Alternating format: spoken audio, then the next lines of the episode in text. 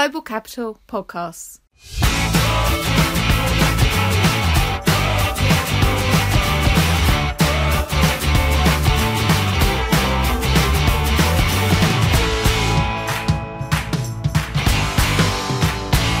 Hello and welcome to the Global Capital Podcast. I'm Ralph Sinclair and I'm the Frequent Issuers Managing Editor. And I'm John Hay, Corporate Finance and Sustainability Editor. Uh, the podcast has reached a milestone this week, John. This is our 100th episode. Now, isn't that amazing? Oh, wow. Yeah. uh, yes, and to, and to celebrate, we've put together a 100 minute long compilation of some of our favourite ums, ahs, pregnant pauses, you knows, and other interruptions from the last two years as a special treat for our audience. Um, and as a second treat, we've got a double helping of Georges this week. We'll be talking later to George Collard, our senior emerging markets reporter, about the investment case for Turkey after some interesting developments there this week, and to George Smith, our European securitization reporter, about the revival of uh, commercial mortgage backed securities and what that means. But first, the G20 has been meeting in India this week and has decided to have another tilt at getting multilateral development banks, institutions such as the World Bank, uh, to lend more and presumably borrow more in the capital markets. Can you uh, bring us up to date, John, with what, what they've said? Because this isn't this isn't a new idea, is it? But it's it's certainly a renewed push. Yeah, it is very interesting at the moment in the world of multilateral development banks like the World Bank, International Finance Corporation, Asian Development Bank, and so on. Um, they are obviously pillars of the capital markets and have been for many decades. Um, but they they're a sort of the the, the cha- you know the, as a sector and as a group they they haven't really changed much. They're they're sort of very consistent.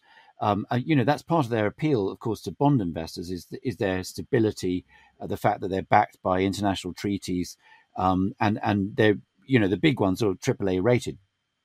But you know beneath the surface, there's there's obviously uh, you know a lot of pressure and anxiety around them because of the the importance of the work they do, and they and it's particularly sort of severe at the moment because of the grievous pressures on many developing countries from the pandemic there's the war in Russia, Ukraine, which is affecting food supplies, and of course climate change, which just gets worse year by year, and it's causing all kinds of disasters. So there's there's enormous clamour for the multilateral development banks to do more, to lend more, and sort of essentially get bigger. And the question is, can this very stable and sort of almost static system actually deliver that?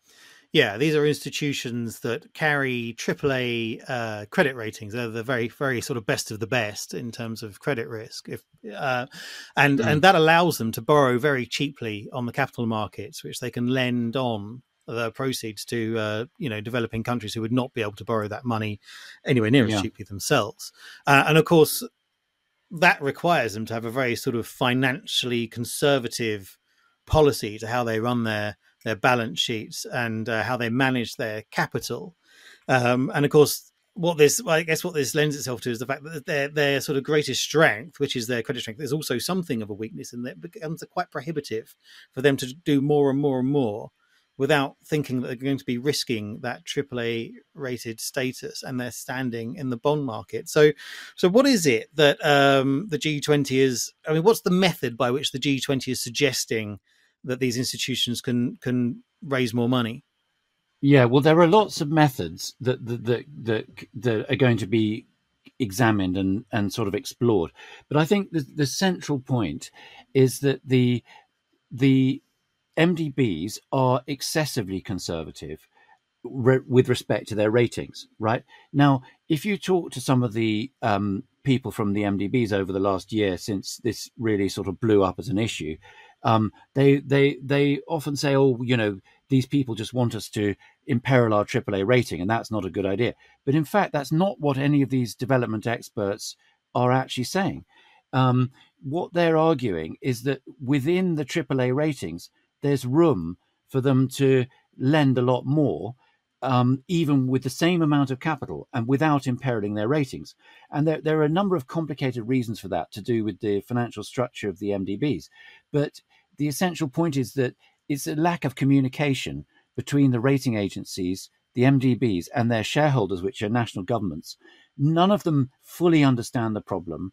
Most of them sort of have a bit of understanding, but they don't. There's no real natural forum for them to talk about this.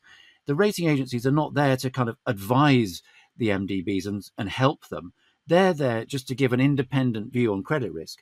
And so, even though S and P, for example, does give sort of very clear hints in its rating reports on, for example, the World Bank, that there's a lot of rating headroom, as it's called, that the World Bank could lend a, a, a great deal more and keep its AAA rating, they still don't do it. And it's partly from fear of the rating agencies, it's partly from fear of sort of some extremely unlikely disaster that could, um, if they did expand their balance sheets, cause their ratings to come under pressure. It's also from fear of the of the shareholders themselves. And no, none of the MDBs ever want to offend their shareholders, um, which are the governments. So and and then the governments don't, really understand the problem because it's you know typically it's civil servants sitting on the boards of these MDBs, and they, you know, they get rotated every three or five years, and you know, there's not really proper governance. So the effort now is to really tackle all of that. I can understand the uh, the sort of oh, how can I put it? The I wouldn't say disinterest, but um, certainly the sort of one step remove type nature of the of the shareholders, in that it's um, mm. something they're not quite directly, especially I guess because you know probably the key shareholders are from the developed countries that don't really benefit so much from the from the work that the the MDBs do. The ratings agency point is quite an interesting one um, because I guess it raises the question of whether the rating agencies should or could make their methodologies more transparent and whether there should be something of a sort of rating sandbox where um, you know, the MDBs could test because they all have their own different sort of setup and their own capital models, really, and they and they could go and sort of test whether um, particular changes to how they manage their capital or raise different amounts of capital or via different methods, how that would change the rating before they actually committed to doing it in real life and you know if they were genuinely scared of losing yeah. their AAA rated status. Is there any any sort of discussion about anything like that? Yes, and I think this is the sort of thing that is going to happen. I mean, basically, it uh, there was a report a, a, year ago commissioned by the G20 called the Capital Adequacy Framework um, report, um, or similar, um, which, which, really changed the game. Um, and and uh, you had there some people who have been working on this issue quietly for many years, uh, finally managed to get it to the surface and uh, sort of and, and that report has been very influential. It was talked about a lot at the IMF and World Bank meetings last year. The great uh, crucial supporter uh, that they've got on their side is Janet Yellen, the U.S. Treasury Secretary, who totally gets it and supports this. Um, and uh, you know, so the, the, momentum in favor of it has been building, and uh, a lot of the MDBs are initially very cautious and you know, even sort of slightly hostile behind the scenes to this mm. agenda. Mm. But they are now getting very much on board. And uh, there's a new president at the World Bank, Ajay Banga, who um, sort of was brought in by Yellen. And so is totally on the same page. So uh, uh, it's clear that the whole system is now uh, on the verge of change in, in a much more real way than it has been. And this G20 report this week, uh, it's India's the president of the G20 this year. They they commissioned another report, which you know some people thought, oh, you know, not another report, but you know, it's it's it's it's very punchy, um, and it it goes beyond the capital adequacy framework one. It's much broader in scope. It's looking at the whole MDB system as a system, and really, you know, are they equal to the development needs we have? Which is absolutely the right question to be asking. You know, that is what it's fundamentally about.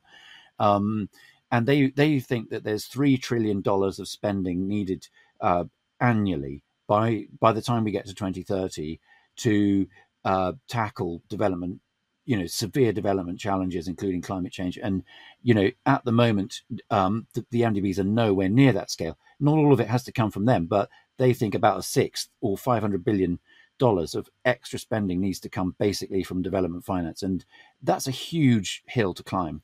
500 billion extra. So um, extra per year. so how much are they doing at the moment? I did a little tot up uh, yesterday of s- some of the big uh, mdbs now these are not the whole sector by any means but they are they do include some of the big ones which is the world bank group as a whole uh, which disbursed $67 billion uh, in its last reported year. The Asian Development Bank, $20 billion. Inter-American Development Bank, $12 billion. And the African Development Bank, three and a half. Now, if you add all that up, it's um, $102 billion or so. And the G20 report is saying that the MDBs should be doing 260 billion dollars of funding between them as a whole sector every year on top of what they're doing. So that's two and a half times what those five or six are doing at the moment. So it's really a vast expansion of the sector. And, you know, this is going to need, um, you know, a whole panoply of solutions to to make it possible.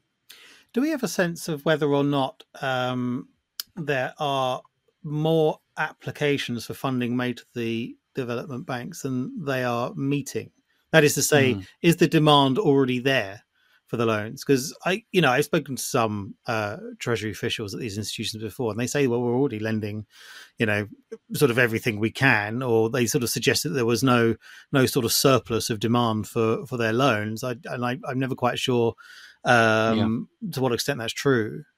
Well, this is an excellent question, and I think is you know one of the very central questions in in this whole this whole discussion um, you know, is it pushing on a string, right? If we if if if more money is is shoved into them, do they do they have places to put it? And I think um, the answer to that is complex. And if you talk to people in in the in the sector, they you know they have a, a lot to say about it, but it's there's no simple answer to that. I think the first thing is um, to acknowledge that it, that it definitely is a problem. You, it's not just throwing money at it, right? And the money will instantly be sucked into wonderful projects, right? Structuring uh, efficient, bankable investments in emerging markets that do good to the country and aren't white elephants and don't have unintended consequences is pretty difficult. Mm. And you need a lot of things to go right. You need the policy environment in the country to, to be good, the, the government to be sensible. You need um, sort of some visibility on on economic development prospects in future and so on. And uh, um, for all of that, you need staff. So so one of the important things is the the MDBs if they're to grow as a you know financially, they'll need a lot more staff as well to you know be on the ground in these countries and help look for opportunities. Um, it, it's it's not that there's um, you know they lend to the best one out of 20 applications and the, the other 19 are just waiting there you know perfect but but unfunded. You know it very much is these projects have to be created. And you know so that that is a big work that needs to be done as well. Well, it's interesting you mentioned the the sort of staff level. Um, mm-hmm. uh, while while while the G20 is sort of commissioning reports on the MDB system as a whole, I mean, I spoke to a very well placed uh, source who has a very good understanding of um, how supranational uh, treasuries are managed and run. And mm-hmm. he said it was uh, possibly boiled down to a matter of incentives. His his view was that the the the treasurers within these institutions are not really incentivized to push on uh, their you know a sort of a more liberal deployment of capital. They they manage with their capital within a a, a barrier, and um, mm. if they stay towards the safe end of that, then nobody complains, and there's no risk of uh, yeah. a financial disaster rating. But he said if they if they were to push it and you know really stretch what they can do, there's absolutely no upside if it goes at all for them. And at the same time, if it goes wrong, they're out of a job. Um, yeah. Which sounds sort of quite mundane, really, when you think about it. But these are the sort of, you know, real sort of human problems for individuals in these jobs, aren't they? Absolutely, that's exactly what's been happening. It's not really the treasurers, in fact, for when it comes to you know the the capital issues. It's but it'd be the chief risk officers of of all these uh, MDBs that really sort of control um, that as, that side of things.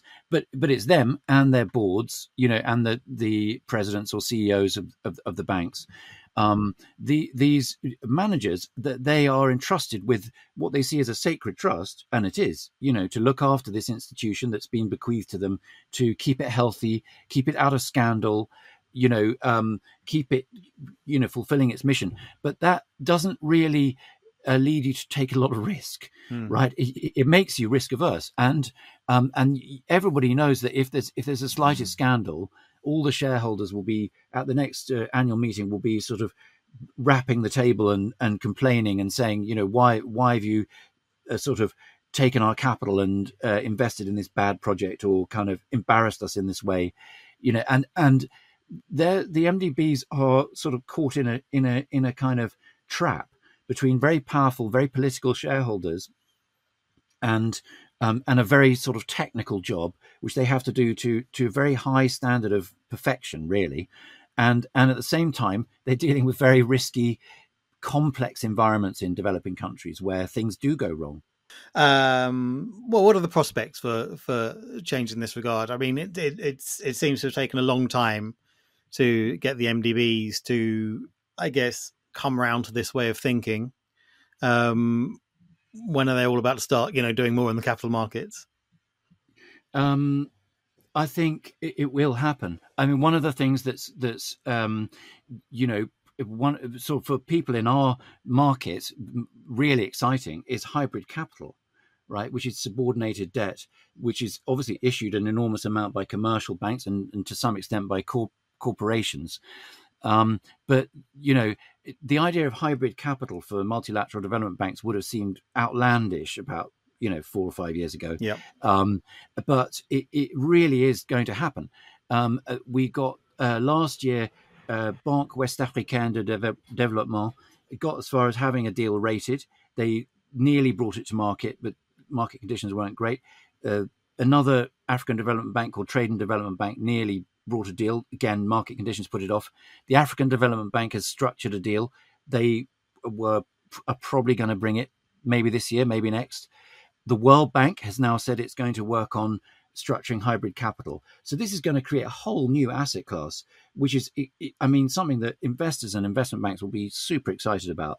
And the idea is to sort of be able to issue capital, which will be risk bearing, but without going to the shareholders, you know, just to ask for more equity, which they're always so kind of difficult about giving. Yeah, all right. Well, we'll watch that with uh, with with rapt interest to see how that develops. Um, in the meantime, though, we spoke to George Collard and George Smith about Turkey, and the revival of commercial mortgage backed securities.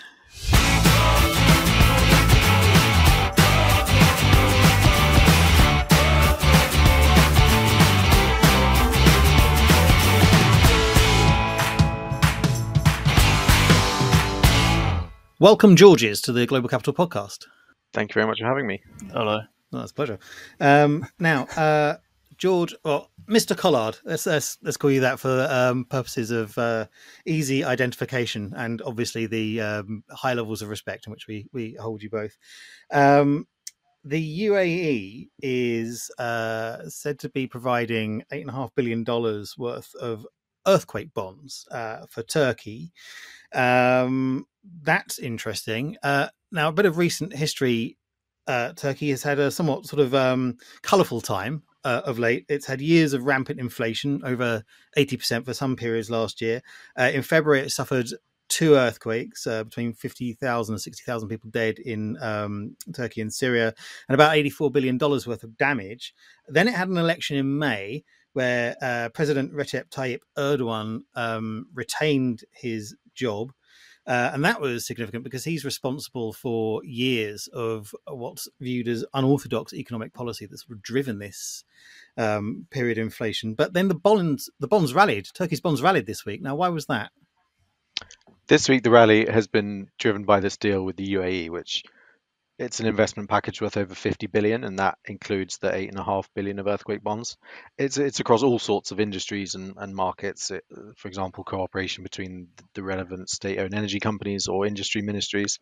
Um, but yeah, as you mentioned, there there's the earthquake bonds, which is interesting because it's something that had been talked about, according to some investors, since the earthquakes happened, in discussions between the Turkish debt management team and and foreign investors about whether that was something they could do. It, it might save Turkey, um, give them a bit of a benefit in terms of pricing when they do sell new bonds. For example, there would be that sort of sympathy element. Um, but none have materialized. This is the first time there's been any concrete commitment to doing earthquake relief bonds. Yeah, I mean, let's just set this in context. Um, how much funding does Turkey have to do this year, like pre-earthquake, and how much has it done so far? So t- 10 billion is the target, and they've done hmm. 7.5 billion. Um, so it's it's a significant amount. It's nearly their entire normal um, needs on the bond market. So they're doing they're effectively nearly doubling it. Right, right. And do we have any details of what these earthquake bonds are going to be? Who's issuing them? Who they're going to be sold to, and uh, or anything really? Not really. the The one thing we do know is that ADQ, which is an investment company in, in Abu Dhabi, um, they will be the ones supporting these earthquake bonds. But in, in what format they come, so whether they were conventional bonds or sukuk, which are Islamic instruments, um, that's not been been revealed. Um, it's a question that syndicate bankers who who have worked on Turkey's bonds and Sukuk in the past few years, they're they're wondering themselves. I spoke to one yesterday who said, you know, they're not sure whether it would be conventional Sukuk. It'd be interesting to know what they choose. I mean, Sukuk would be a natural um, path to go down because um, the UAE is a Muslim country and the Sukuk market is very developed there. Um, and Sukuk that have been issued by Middle Eastern issuers this year have have done really well. They've got huge demand. Um, and Turkey Sukuk last year, for example, they they drew big books as well. Um, so investors are very keen on them. But at the same time, Turkey does have plans to continue issuing Sukuk as part of its regular funding. So the syndicate banker I spoke to did express concern about cannibalization of demand if they were doing both concurrently. So earthquake Sukuk and regular Sukuk. Um, but so yeah, there, there is no real clarity on on how they'll go about that. Whether it'll be a public bond, so ADQ anchoring it, and then opening up the book to other foreign investors, or if it was just privately placed with ADQ, it's not clear at the moment. Yeah, I mean, it's another sort of fascinating twist in sort of Turkey as an investment case, isn't it? Um, but it's not the, not the only thing to have uh, happened of note since the election, is it? Uh, because the central bank of the Republic of Turkey, I mean, one of the criticisms of Erdogan has been uh, interference in the central bank's independence and his sort of unorthodox uh, approach to tackling inflation, like to uh, namely cutting interest rates when everyone else is trying to put them up to, to combat inflation. Um, tell us how that's gone since the election, because I guess people's fears may have been somewhat dispelled um, that it will be more of the same since then. Would that be fair to say? Yes. Uh, he started by appointing a new governor of the central bank, um, Hafize Gaye Erkan, who um, is that was well received. She is firstly the first female head of the Turkish central bank, um, but she's also well regarded as a as an orthodox and competent policymaker. So that cheered investors, um, as did the appointment of, of Mehmet Şimşek as finance minister, who held the role a few years ago, and, and like Erkan is is uh, held in, in high regard by the international community. Um, so that suggested that Erdogan might be doing a U-turn on his um, insistence that they keep infl- uh, interest rates low to, to, fight inflation. And last month they had their first meeting. The central bank um, had their first meeting since the election, and they did raise interest rates from eight percent to fifteen percent. And then yesterday they had another central bank meeting where they raised them to seventeen and a half percent. And on the face of things, that would sound like Erdogan was was walking the walk, as as it as it as you could say. Um, but it's underwhelmed, and I think investors want more. They want investment uh, interest rates to go higher. Um, we heard back during the election that some investors want them to be 25% to 30%, and two analysts I spoke to yesterday said, you know, it's it's not enough. Um, and so I think the, the the two fears that investors now have is that even if Şimşek and Erkan do have a modicum of independence, unlike their predecessor, it's it's not enough for them to do what they need to do. What's happening to the currency? Uh, the lira has slid massively since the election, um, which mm. investors and analysts have said it needed to do because it, it, was well below 20 lira to the dollar before the election, and, and, a big reason for that was because the government was spending a lot of money propping it up. Um, mm. And since the hmm. election, they have allowed it to slide. They've stopped their support measures, um, which which was what something that investors wanted. But unfortunately, if if investors if, if the central bank doesn't raise interest rates as much as the international community wants, it's the lira that is going to bear the brunt. And one analyst has forecast that it could could hit 30 lira to the dollar quite soon, and at the moment it's around 27. And one thing we always care about at Global Capital is a borrower's access to uh, capital markets. Now, how how has this affected um, Turkey's chances of raising its remaining four billion dollars worth on the markets? Well, it's quite remarkable in Turkey because even through all the troubles they've had in the past couple of years, they've never really, at least the sovereign hasn't really lost market access. It's it's managed to hit its its funding target of 11 billion dollars last year, for example. So um, in terms of market access, they never really lost it, apart from you know a few occasions when the whole market was shut. Um, and at the moment, their bonds are rallied. Many of them are trading at or close to par. Um, some of them are above par. So the yields are down at levels below 10% on on most of their bonds. That mean that market or mean that pricing, whilst high, it wouldn't be prohibitively high. Um, and investors do and do want and are expecting another issuance from Turkey this year. As, as mentioned before, they do still have two and a half billion dollars left to do as part of their regular funding, so they will need to come at some point, um, and investors want them to. So yeah, it, it's an opportune moment for them to do so. George, do you get any sense that some of the investors that were very negative about Turkey in in their in their comments to you, basically, and we're saying sort of we di- we disinvested a while ago because of the wacky economic policy and so on. And do you, are any of them you know, ready to come back and buy Turkey bonds again? I think they are, but cautiously, because as the central bank has mm. proved this week, whilst there's been a lot of talk in Turkey and, and outside that they're going to start doing the right thing and try and fix all the problems that they have, most of which are of their own creation. Um, the central bank this week proved that yes, while they, they might do some things to try and fix the economy, it, it's not going to be plain sailing. And even if they did, it's going to take a long, long time, mm. years and years, for Turkey's economic problems to to be to completely go away. It's, it's not something that can be fixed overnight. So it, it, it's cautious optimism at best, I think, from from foreign investors. It does raise the question: Who's actually been buying all this uh, all this debt? If there have been uh, an absence of the traditional foreign investors, and do we have any sort of sense that uh, sense of timing of when Turkey might do its next bond. There's, there's always a borrower that kind of surprises, I guess, with its timing, or certainly you know with the with the strength of the deals that it seems to do in the primary market. It would be, you know, uh, to my mind, I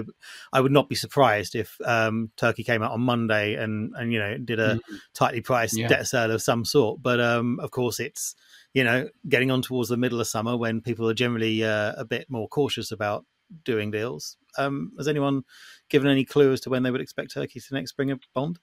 I think, as you say, they they have a, a, a well flagged ability to pick their timings very well um, to issue on markets. They they always get you know the top of the wave rather than the bottom. Um, in terms of coming in the next week or two, it's unlikely. Next week, the the U.S. Federal Reserve is meeting, which um, bankers we've spoken to all week have said we will shut the window. Um, and then, as uh, as as mentioned, then we're getting into August, which traditionally issuance drops um, for, for, various reasons. So I think it would probably be unlikely in the next month or two. However, I wouldn't rule it out. Um, but I think September would be the earliest, probably. So, uh, turning to George Smith, um, your story this week has a picture of what looks like an IKEA warehouse on it. Um, so what, why is that? Yeah, so this is a story about commercial mortgage-backed securities and the, the European market specifically, CMBS as it's called. Uh, and there hasn't been any deals in this market since May 2022. So every time I've spoken to anyone about it, they've been like, "Yeah, it's on ice. We can't see any deals coming anytime soon." But we do have what looks very likely to be the first deal. Uh, it's specifically in the logistics sector, which is why we have the IKEA like picture. yeah, I mean, commercial property, there's a lot been said about it in recent months as a, a fairly perilous place to put your money. Um, but of course, there's there's CMBS and then there's CMBS, isn't there? I mean, there's different types of property uh, that back these securitizations. Can you sort of give us a flavour of what different types of CMBS there are and why perhaps this one is probably the, the right sort of deal to reopen a market with. Yeah, so I think there's generally seen as being kind of three categories with maybe some smaller subcategories and things that don't miscellaneous bits, but retail, office, and logistics are the kind of three big categories. Uh, and as I said, this is a logistics deal. Logistics is seen really as a very kind of strong sector relative to the other two, at least. Um, you know, one investor said to me he he wasn't he was fairly confident that would be strong. He said, just think about it. How many Amazon packages have you had delivered in the last week? Um, and that that compares to Office, or which, not delivered. uh, Office, which has had its own pretty well documented struggles, and retail, both of which have really kind of suffered, I guess, from the structural shifts caused by the pandemic that commercial real estate has gone through. While it would seem like logistics has been the the beneficiary of that.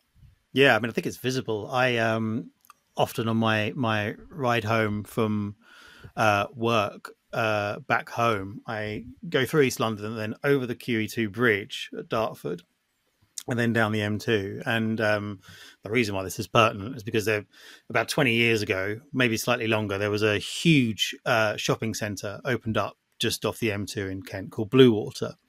Uh, mm. And it was like the biggest in Europe. And it takes about six years to walk around the thing. And it's a real pain in the neck. and now uh, a lot of the shops or the units are empty and they can't rent them. But um, whereas that was very exciting for me to sort of go and visit as a sort of 18 year old or whatever, now when I, I come over the bridge, what you can see instead is this absolutely whacking great Sainsbury's distribution center of around the same size, just at the foot of the bridge. I mean, this thing is absolutely mm. huge. It's like some sort of mm. cathedral of a warehouse. And these are popping up all over the UK next to motorways and so on. And these are the kinds of buildings uh, that CMBS is sort of helping to to fund, isn't it? Well, and um, and I guess you know, I'm sure most people who listen to this podcast will be well aware of the um, you know perils of of office life uh, since they've been since the pandemic. So it's I guess I guess the sort of physical evidence is there as to why these logistics deals are why they might sort of seem obscure because we don't necessarily get to experience them directly ourselves you know they are becoming a critical part of um, infrastructure, aren't they? Yeah, and I think I mean one thing which people kind of talk about more as like a a dream, I guess, than a, a, a something that will become a reality anytime soon is these kind of transitional financing deals. Um, and that's where the CRE CLO comes in, commercial real estate collateralized loan obligation, um, which is for those kind of more dynamic uh, assets where you can swap things in and out, convert things from use to use. Like if you were taking a shopping center and converting it to a warehouse, that kind of financing might be the preferred option, though it's not an asset class that's taken off in Europe. I think there's been one deal and it was a static deal, so it didn't benefit from the kind of uh, the dynam- dynamism which you would really be hoping for from your CRE CLO. And why is that, George? Is that because it's a new asset class effectively and it takes investors a long time to sort of grow comfortable with techniques like that? Because a, a, a, a sort of a dynamic portfolio of underlying assets is not necessarily a new concept in securitization in general, is it? Yeah, I mean, that's true. But I think with anything to do with commercial property, it's always its kind of own thing. You're looking at a very different type of market to the ones that uh, the say the residential mortgage-backed security market or the kind of auto uh, backed securities that we wrote about most of the time when CMBS isn't open. I think it's an it's a narrow investor base. These kind of things always run into regulatory difficulties. You've got to kind of get the regulation right, particularly with securitization. Uh, and yeah, I mean, it may be just be a case of people needing time or not originating enough collateral because you, you you wouldn't want to do a deal spread across multiple jurisdictions, for example. So, but just to come back to the deal you were writing about this week, so tell us what that is, who's bringing it, and you know, is it is it definitely coming, and so on. Yeah, so it's a Blackstone sponsored deal. Uh, it's I think around thirty uh, 37 properties. Uh, be about about 300 million. Um, we're, I think, pretty sure it's it's going to come. Uh, they're talking to investors at the moment. And what's what's given Blackstone the confidence to bring a deal now? Because if they, if we're saying this is this is a, a sector that hasn't necessarily suffered in the same way as office and retail, and yet there's not been a deal since May 2022. What what is it about the market that's changed? Yeah, that's a good question, and I don't think anyone's like completely sure at this stage because we'll have to see how the deal goes to see whether they are kind of right in their conviction that it's open. But uh, you know, one banker said to me, "This is kind of as as you as we've discussed, the the safe haven end of the market." Uh, I think what's happened is rising rates have forced a, a huge repricing across all of commercial property, and it's taken people a lot of time to kind of accept that their assets are worth less, or uh, and that process is kind of is kind of complete or nearing completion now, particularly if, as looks possible, the uh, end of the rate rising cycle is approaching. At least people believe it might be. So that is probably enough for them to be convinced that a deal might make sense now. It's not as though the CMBS market has massively tightened, or it's more that people are becoming comfortable with the repricing. Um, so, George, do you think this is going to lead to other deals coming? Uh, it could do. I think this is. It all depends on how this deal goes, really. Uh, I mean, one banker pretty much told me as much. He said, you know, there's a few things in the pipeline potentially, but it we need to see whether this does reopen the market. Uh, an investor kind of said the same thing to me. I think this is a crucial a, a crucial moment for the European CMBS market Whatever happens, though, it's not going to be a kind of flood of deals. It's going to be a trickle, a handful, maybe some refinancings. Uh, 2021 was the last kind of year with serious issuance, and even then, there was only about 20 deals. So we're not talking about kind of anything mm. on the scale of like the auto ABS market. Oh. Yeah, because one of the uh, things you wrote as well this week, George, I thought was really interesting was about the sort of structural hindrances, the growth of this market. Because you believe there's a, a, sort of natural investor base out there for these deals that's, that's simply just disincentivized by regulation from being able to buy buy the product and uh, and and grow the market. Um, tell us tell us a bit about that. Yeah, so insurers are a very natural investor in commercial property because they insure things over a long duration and they like investments that match up to their liabilities. And these kind of commercial properties can be around for a similar uh, or a, a lengthy duration as well. So, yeah, I mean, you'd hope so, wouldn't you? It'd be pretty pretty poor having a, a building that collapsed after five years. you would. So, insurers are. It happens more than you think. Not not collapse physically, but commercially. Well, yeah, indeed, indeed. Uh, insurers are a very uh, natural investor then, but the it, the way the regulation works uh, on the CMBS, it just doesn't make sense for them to seek exposure to commercial property through the CMBS market. That's because CMBS is non it, it's not an STS uh, asset class. That's the European the EU's like securitization hallmark, meaning simple, transparent, and standardized. And there's a few reasons why CMBS just doesn't qualify for that. You uh, you can't have exposure to more than one uh, one uh, on on a single borrower. So if you've got a pool of 37 properties, it's impossible for uh, yeah, many CMBS will be on even fewer properties than that, won't they? Yeah, well, exactly. And then uh, yeah. there's other reasons you can't depend on the sale of the assets. Um, hmm. So CMBS is never really going to be STS. And if you actually think about what STS is, simple, transparent, and standardized, it can certainly be simple and it can certainly be transparent. But given the kind of small nature of the deals, the number of asset classes that fall within it is very unlikely to ever be standardized.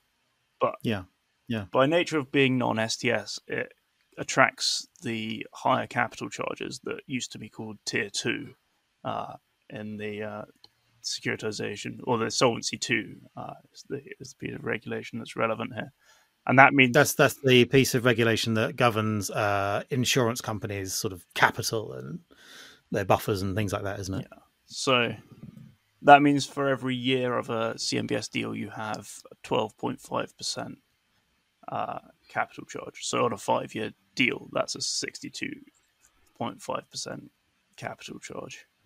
And Right. And that's for AAA notes, for right? AAA The- the- notes, yeah, the- with all the Yeah. structural protection, all the credit enhancement that you have.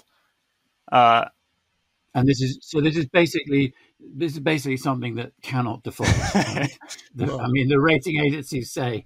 I- I know you know maybe cannot is a bit strong, but it's sort of close to perfect credit risk, and the government is saying you have to have sixty-two and a half percent capital against it. yeah, um, you would And of course, this has the rather peculiar effect of funneling insurers directly into buying the buildings themselves. Um, and because that covers a different sort of set of charges, doesn't it, George? Yeah, so that's only 25%. So if you own the building yourself. Um, And then, of course, you don't have the protections of uh, a CMBS. And of course, you've got all the hassle of being a landlord. yeah, I mean, and it's much less diversified, probably. most. Yeah. And and You- you've got to try and you're- sell the thing yeah. if you need to. It's, um, yeah, very tricky, tricky prospect. Yeah, I mean, I do remember us chatting to a lawyer at, in uh, in June at Global ABS, which is a big securitization event, and he said one of the most common questions I get asked is, "How can we do what you're suggesting, but not have it be a securitization?" Yeah, well, that probably it might it might be a loophole too far. I mean, is there any um, sense that the regulations might change? I, you know, we I think we all understand why the STS label was created, and that was in the aftermath of the uh, financial crisis when there just seemed to be a, a systemic fear of securitization as something that you know is far too complicated and causes crises and all the rest of it. Surely we have a, a more nuanced understanding of the asset class now um and you know probably a genuine need to to use it to to finance uh these these buildings. Is there any sense that the yeah the rules might change? Yes, I mean the, the the securitization regulation is under review, but I do not think it's going to cover CMBS. I don't think what we're talking about now has much prospect of changing anytime soon.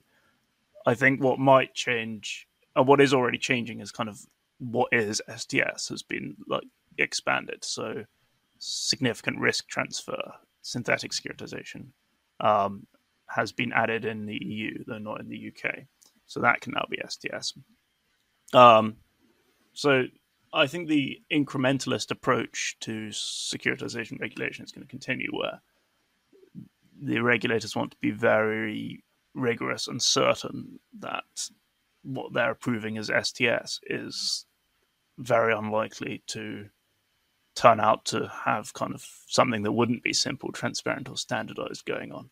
Um, and and you could well imagine they probably aren't in a rush to um to give an STS label to a load of uh, office buildings with no tenants or you know securities backed by office buildings with no tenants yeah, I don't think CMBS is high up the priorities list uh, at the moment. Yeah, it does seem one of the clearest examples of uh, regulatory folly I can possibly think of. I think this whole the whole way they've treated securitization, but there is a bit of a sting in the tail, if you like, to this story because Blackstone itself um, has defaulted on CMBS in the US recently. Um, those are office deals, and you know, which is obviously a different asset class under much more pressure, but. Nevertheless, it clearly shows it's not a market where you can just trust the, the name of the sponsor. Yeah, I think that's the well. There was the Finnish um, office deal, um, FROSN 2018, which Blackstone was also sponsoring, uh, which the the loan defaulted on. Um, I spoke to an investor recently who is, thought he'd still get paid back in full from that once the workout was done, but I mean, it was it showed at the time uh, the kind of dangers of this market. But yeah, I mean, what it does show is that, as ever with securitization, it's important to look at the pool, look at the collateral, look at the structure, and decide whether the deal's right for you if you're an investor.